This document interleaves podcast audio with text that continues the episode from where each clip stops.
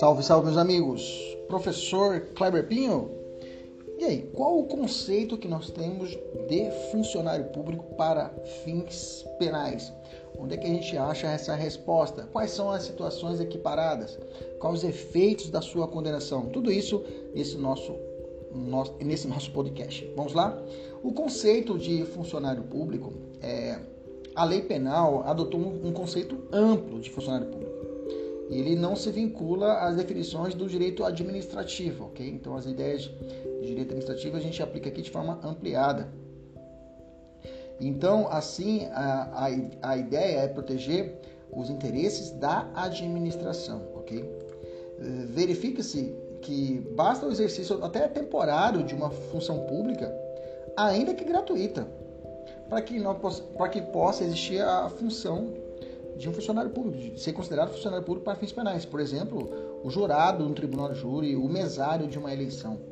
Professor, onde é que está escrito isso, professor? Está no artigo trezentos e vinte e sete do nosso Código Penal, que ele fala assim: considera-se funcionário público para os efeitos penais quem, embora transitoriamente ou sem remuneração, olha que importante, ou sem remuneração, exerce cargo, emprego ou função pública.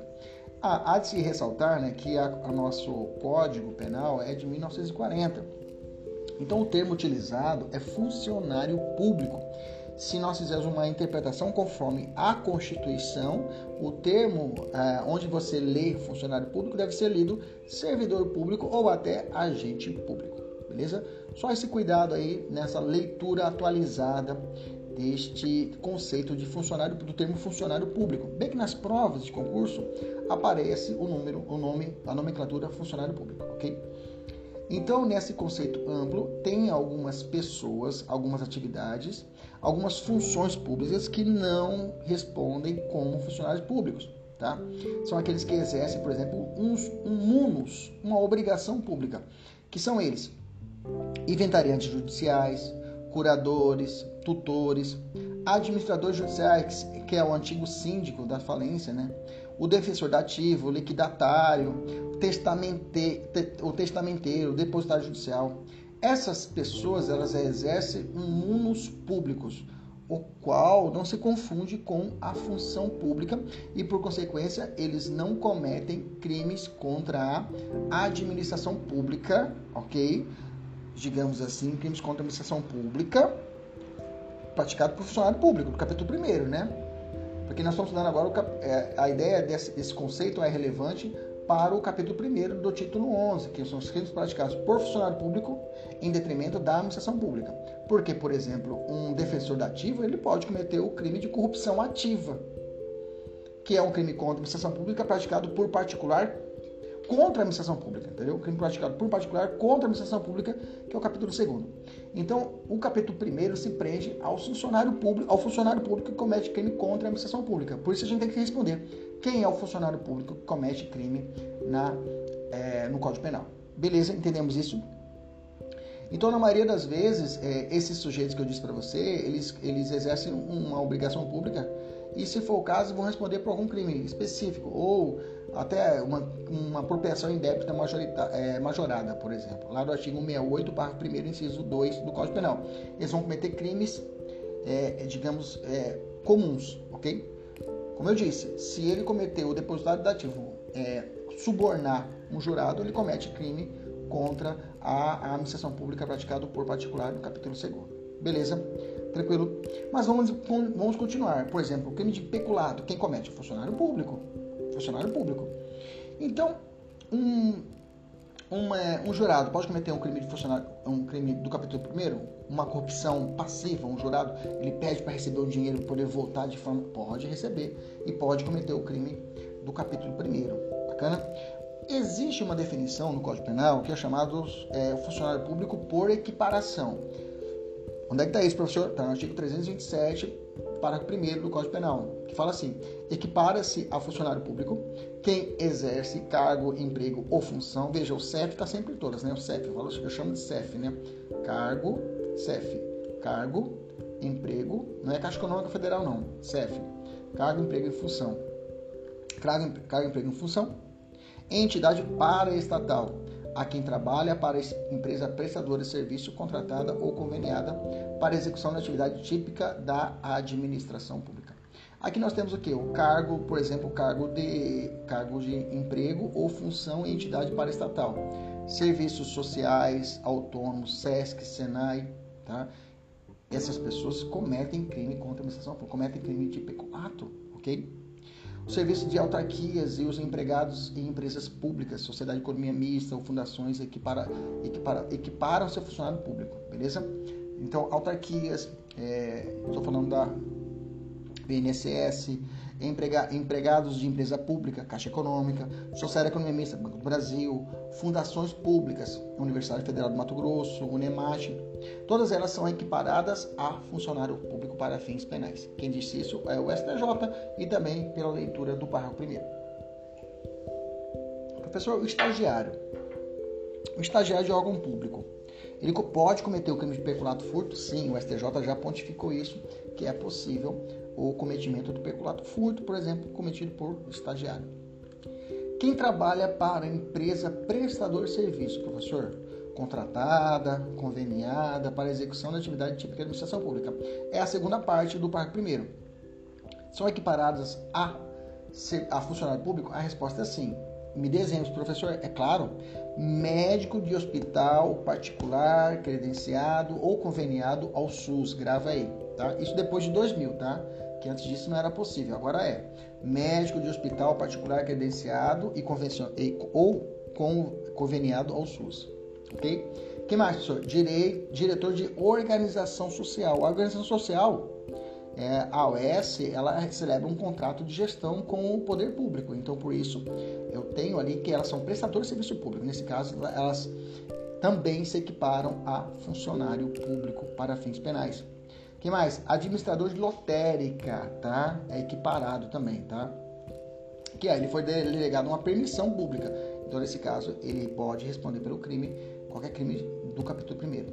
O advogado que, por força de convênio celebrado com o poder público, atua de forma remunerada em defesa de hipossuficientes. Isso aqui é muito combatido pela Defensoria Pública, mas existem esses contratos em locais onde não há a Defensoria Pública, esses contratos com a A O B. Esse cara também responde por crime contra a administração pública, é equiparado a funcionário público.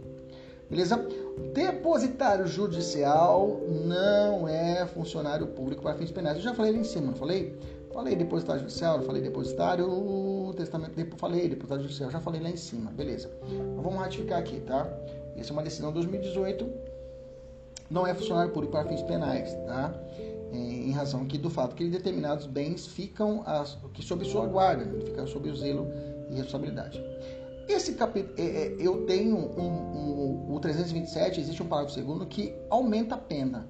Aumenta a pena de todo o capítulo primeiro, tá? Dos crimes contra a administração pública praticado por funcionário público. Qual é essa causa de aumento de pena? Que qualquer crime cometido nesse capítulo haverá um aumento dela. Fala assim o parágrafo segundo. A pena será aumentada da terça parte, grifa, da terça parte, quando os autores dos crimes previstos neste capítulo forem ocupantes de cargo em comissão ou de função de direção ou assessoramento de órgão da administração direta, sociedade de economia mista, empresa pública, fundação instituída pelo poder público. Beleza? Vou te perguntar, vamos ler de novo. A lei fala de órgão da administração direta, beleza, órgãos da administração, secretaria municipal, o cara é secretário, é, é, é, é, ministério, bacana, sociedade, economia mista, bacana, empresa pública e fundação. Veja, tá faltando alguém nessa família, não tá faltando nessa indireta? Da indireta tá faltando uma aqui. Cadê a autarquia? Bom, a lei não falou de autarquia. A pergunta é, a lei não mencionou autarquia. Então, a causa do aumento de pena prevista no parágrafo segundo, trezentos e vinte e sete, não pode ser aplicada aos dirigentes de autarquias, por exemplo, os DETRANs dos estados.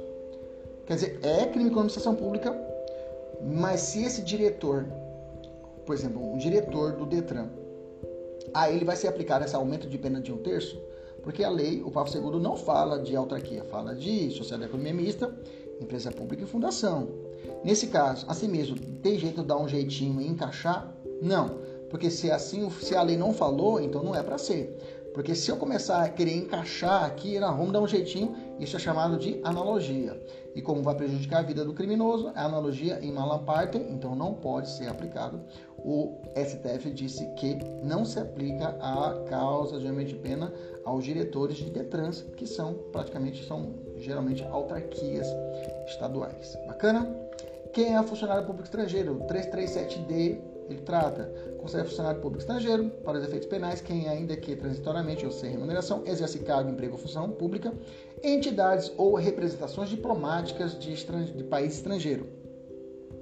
Equipara-se a funcionário público estrangeiro quem exerce cargo, emprego ou função em empresas controladas direta ou indiretamente pelo poder público de país estrangeiro ou em, ou em organizações públicas internacionais. Estou falando da ONU, né? O cara trabalha na ONU e comete crime, e é um servidor nosso, e comete, crime na, é, e comete um crime desse, dentro desse órgão da ONU ou da O I T, ele é equiparado a funcionário público estrangeiro.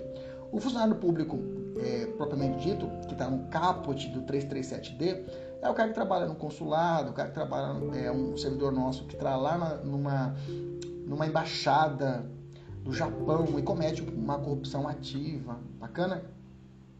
Tranquilo, ah, passiva, melhor dizendo, né? Aplica-se nesses casos o princípio da extraterritorialidade incondicionada, ou seja, ele pode ser punido lá e aqui também? Sim, tá?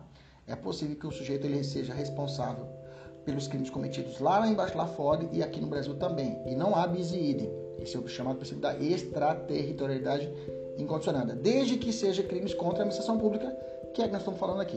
Professor, onde é que está esse capítulo desses, desses crimes? Está aqui, um capítulo, um capítulo três, é o capítulo dois A, né? O capítulo dois A, que trata disso. Crimes praticados por particulares com a administração pública estrangeira, ok? Tranquilo? Vamos evoluir. É, quais os requisitos para a progressão de regime daquele que comete crime funcional? Existe uma, uma, uma, um requisito específico, tá? Progressão de regime, a gente vai olhar lá no artigo cento e doze do, da Lei de Execuções Penais, tá? Inclusive, a progressão de hediondos agora está contida no cento e doze da Lei de Execuções Penais, bacana? Você dá em percentagem, setenta por cento, cinquenta por cento, vinte por cento. Mas para o servidor público, aquele que comete crime funcional, existe um requisito especial, um requisito objetivo especial, que fala assim a lei. O, isso está no artigo trinta e três do Código Penal, tá? Lá no parágrafo quarto. O condenado por crime contra a administração pública terá a progressão de regime do cumprimento da pena condicionada, veja, ele só pode progredir, seguinte, se houver reparação de dano que, que, caus, que, que causou ou a devolução do produto do ilícito praticado com os acréscimos legais, tá? O referido requisito que estou dizendo para vocês agora, inclusive o S T F, né, no informativo setecentos e setenta e dois, informativo setecentos e setenta e dois, ressaltou, ressalta que o próprio S T F permitiu até o parcelamento dessa dívida. Então, se ele parcelou, ele pode progredir de regime. A dívida que eu estou falando é aquele que ele, conseguiu, ele desviou em proveito próprio ou de terceiro, por exemplo, um peculato desvio. Tá? Quais os efeitos da condenação? Pergunto, a perda do cargo ou função ou mandato é automática? Veio a sentença condenatória automaticamente e já perde o cargo? Gente, diferente do crime, por exemplo, de tortura, onde automaticamente já é em presumida na sentença condenatória a perda do cargo, aqui, por crimes funcionais, não é automática. O noventa e dois do nosso Código Penal estabelece algumas regras que eu vou ler para vocês. Olha só.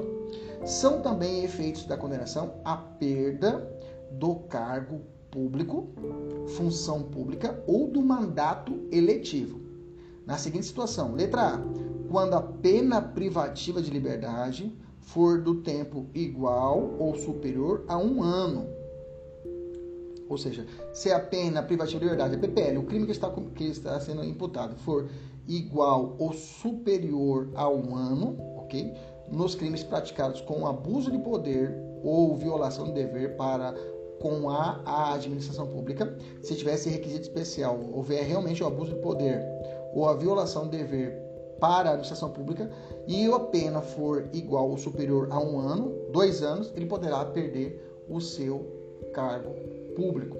Agora, se não tiver o requisito abuso de poder ou violação de dever para a administração pública, quando for aplicada a pena privativa tempo superior a quatro anos nos demais casos. Então vamos lá.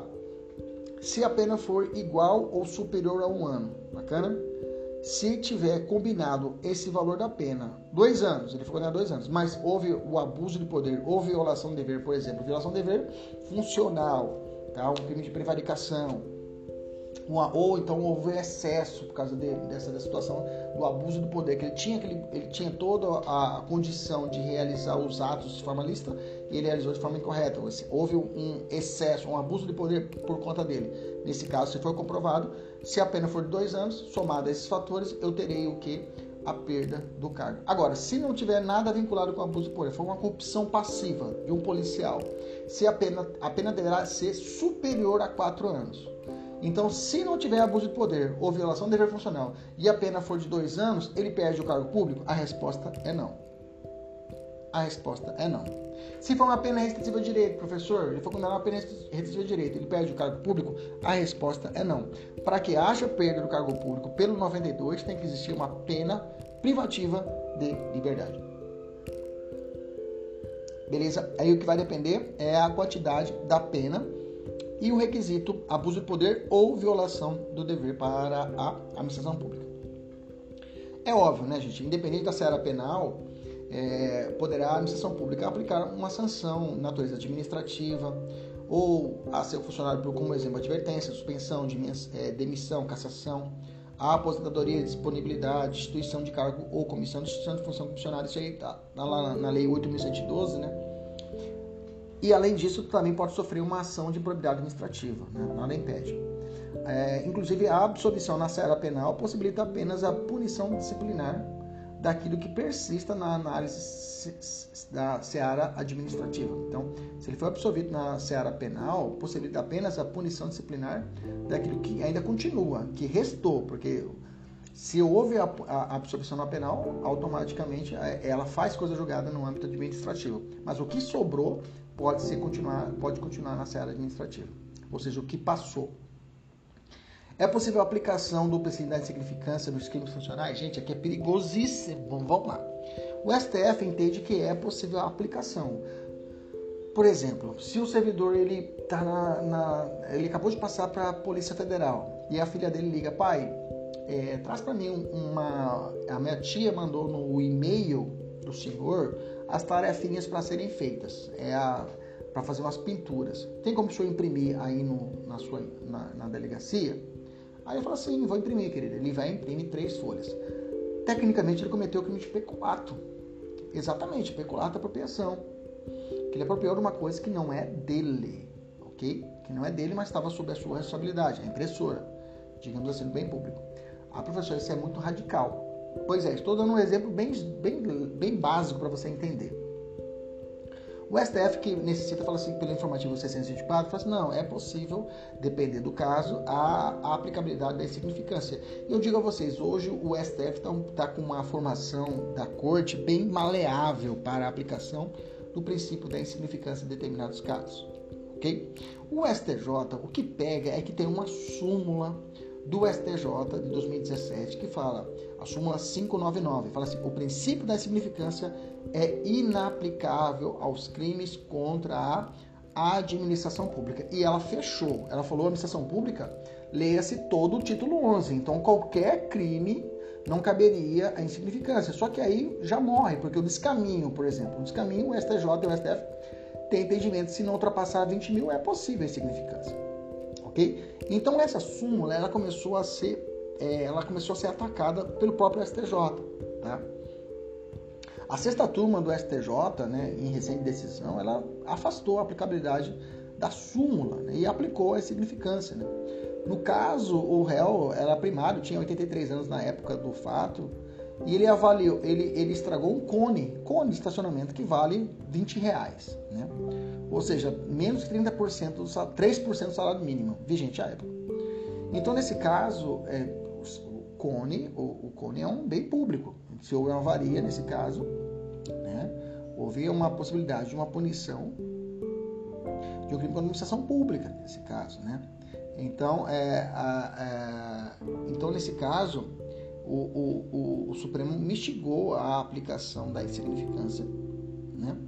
E aplicou que, é, aliás, mitigou a, a, a rigidez da não aplicabilidade da súmula e aplicou a insignificância, porque esse, esse sujeito, ele tinha sido condenado por um dano qualificado, né? E o Tribunal de Justiça negou o pedido do habeas corpus, entendendo que as ações do acusado apresentavam alto grau de reprovação. E para o Tribunal de Justiça do Rio Grande do Sul, o valor do bem não deve ser o único parâmetro para análise da lesividade da conduta e a, e a aplicação da insignificância. Então ele afastou e não aplicou a insignificância, tá? O S T J, a sexta turma, pelo ministro Néfi Cordeiro, explicou que a orientação jurisprudencial para aplicação da insignificância pressupõe a concomitância de quatro vetores. E aí ele repetiu os, conce... os requisitos do Supremo.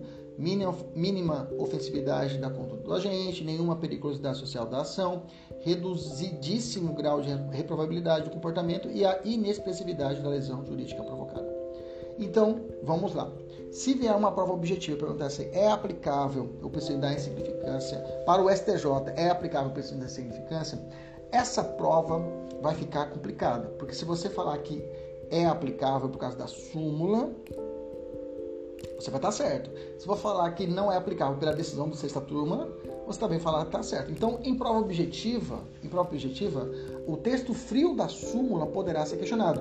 O que o examinador pode colocar? Se fosse eu, colocaria assim: para o S T J, o S T J possui súmula determinando a não aplicabilidade da insignificância. Pronto, fiquei em cima do muro. Perfeito, a resposta está certa, porque existe súmula. Beleza? Tranquilo? Maravilha! É... Por hoje é só, rapaziada. Até a próxima. Tchau, tchau.